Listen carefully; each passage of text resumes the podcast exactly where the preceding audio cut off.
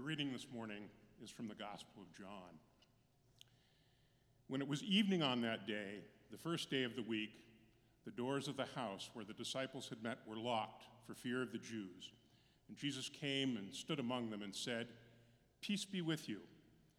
After he said this, he showed them his hands and his side. Then the disciples rejoiced when they saw the Lord. Jesus said to them, Peace be with you.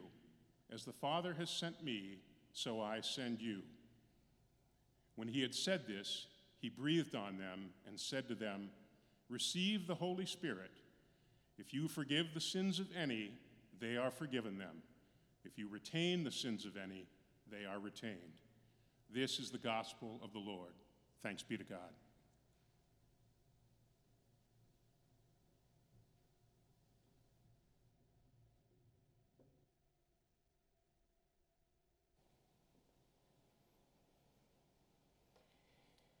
Thank you. Uh, Thad Lightfoot is here uh, to read. Thank you, Thad. Let's pray. God, you promise when your word is proclaimed that the Spirit will come. So come, Holy Spirit. Amen. There's no house in this story.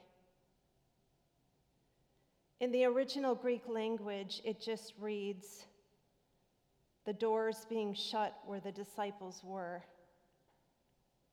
Jesus came and stood among them. Jesus just appears. Jesus speaks of himself as the door earlier in the Gospel of John to describe the presence of God. Jesus, as the door, comes for both protection and to be the threshold of abundant life, not just in death, but now. This is the backdrop to where the Holy Spirit is given, and thank God because the resurrection, resurrected Jesus can appear without a clear entrance to a cluster of fear filled fleeing followers 2,000 years ago then he can appear on the 3700 block of Chicago Avenue to burning neighborhoods in Minneapolis, outraged communities, to the streets of Georgia where young black men go to run, and to every place where this camera finds you today. In the Gospel of John, this is how the Holy Spirit comes in the resurrected Jesus' own breath. Jesus comes showing up in the place of fear, embodying all the evidence of a cruel death. This is where the Holy Spirit is bestowed, and I dare to say, breathed into fear gripped people. It is simply unbelievable that the Holy Spirit comes as breath this Pentecost Sunday, May 31st, 2020 when we cannot get the scene out of our heads with George Floyd gasping as the knee of a police officer, one called to protect, cuts off his ability to breathe, to extinguish his life. I am very aware that I am a white pastor preaching to a predominantly white community. There are obvious things that keep me and us from being able to speak into systematic racism in America.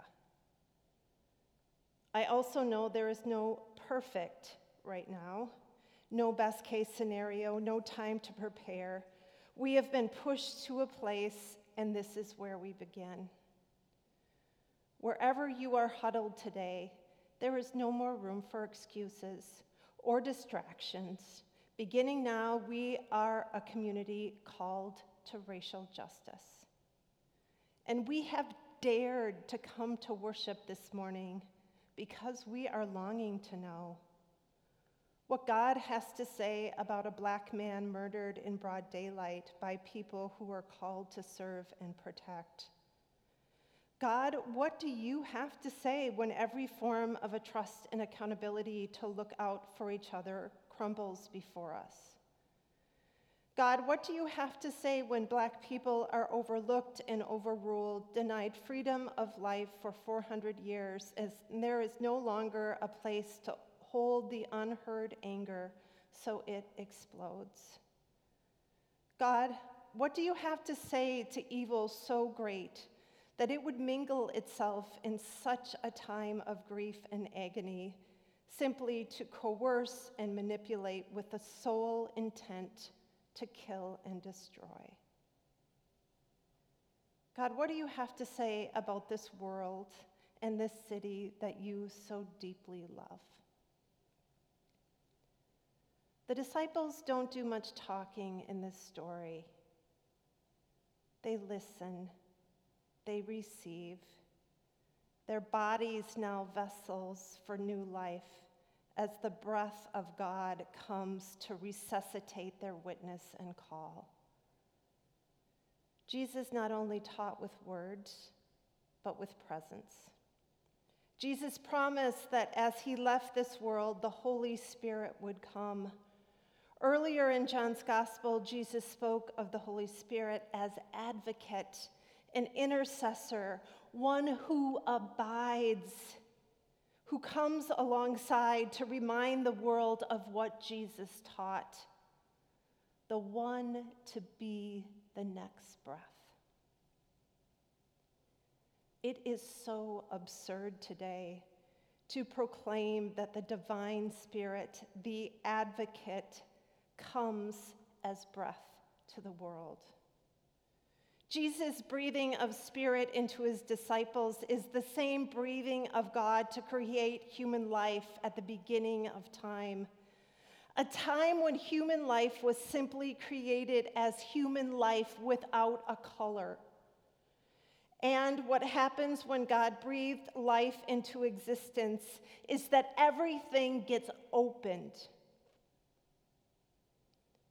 And that means ears open to humbly listen, eyes open to see our neighbor, guts open to feel the ache, hearts opened to be compassionate. And time opens up to show up now to make this a more just world. Our bank accounts open to offer what we have. And as white people, this is where we need to begin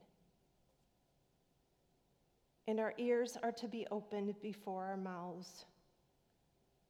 I listened to our dear members at Mount Olivet who are people of color and asked them what they needed to hear today. This is what they shared with me. They need to know that we are all as outraged as they are. Outraged at the murder of George Floyd by those called to protect him and then the call to arrest all of the officers involved. Outraged that this has happened again. Most news stories fizzle after 21 days. They asked us not to forget, but to continue to remember, to speak and act as justice is done. And they told me it is not about the stories you are telling yourself or your families, but the stories you are not telling.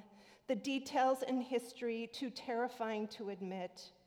Go there, listen there, learn there, feel there. They shared the weight of microaggressions on daily life. And they so wisely said that everyone has a different front line. So, whatever that front line is for you, show up, listen, learn, work for change and justice. We can listen. And, dear people of Mount Olivet, we have been listening our way into existence. We read scripture and we dwell in God's word because the word in the Bible is living and it speaks, and most especially through the voice of our neighbor. We know in order to figure out what comes next, we need to listen to the stories of what has been and what is now. We are open to receive when we listen. The spirit of life comes in these conversations to be the connector to where we are called next. You have told me how listening has transformed you, has transformed us.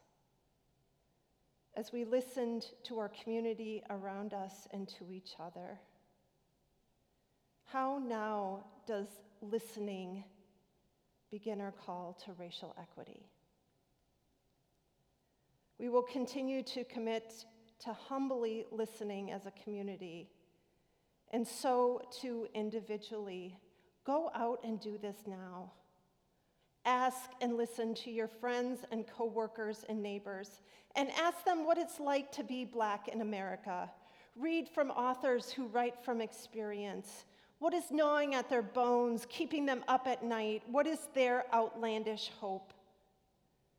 And then receive what they offer in your lungs as breath that becomes the next step. This week has been a long and painful exhale. The Holy Spirit comes to breathe into us, giving life where there is none. George Floyd can't breathe anymore. His breath of life brutally taken from him. But you can breathe, and I can breathe. And starting from this very moment, we will use this breath to be sent into this world to listen, to show up, and to respond. Martin Luther said, Where the Spirit is, there is the church. The Spirit is then in your nostrils and your lungs, wherever you are, giving all people life. It's in every street, destroyed building, every box of diapers being delivered for a family, every broom sweeping a parking lot, in the rallying of neighbors to show up for each other, in the gathering of people to humbly listen in a call being awakened inside of you.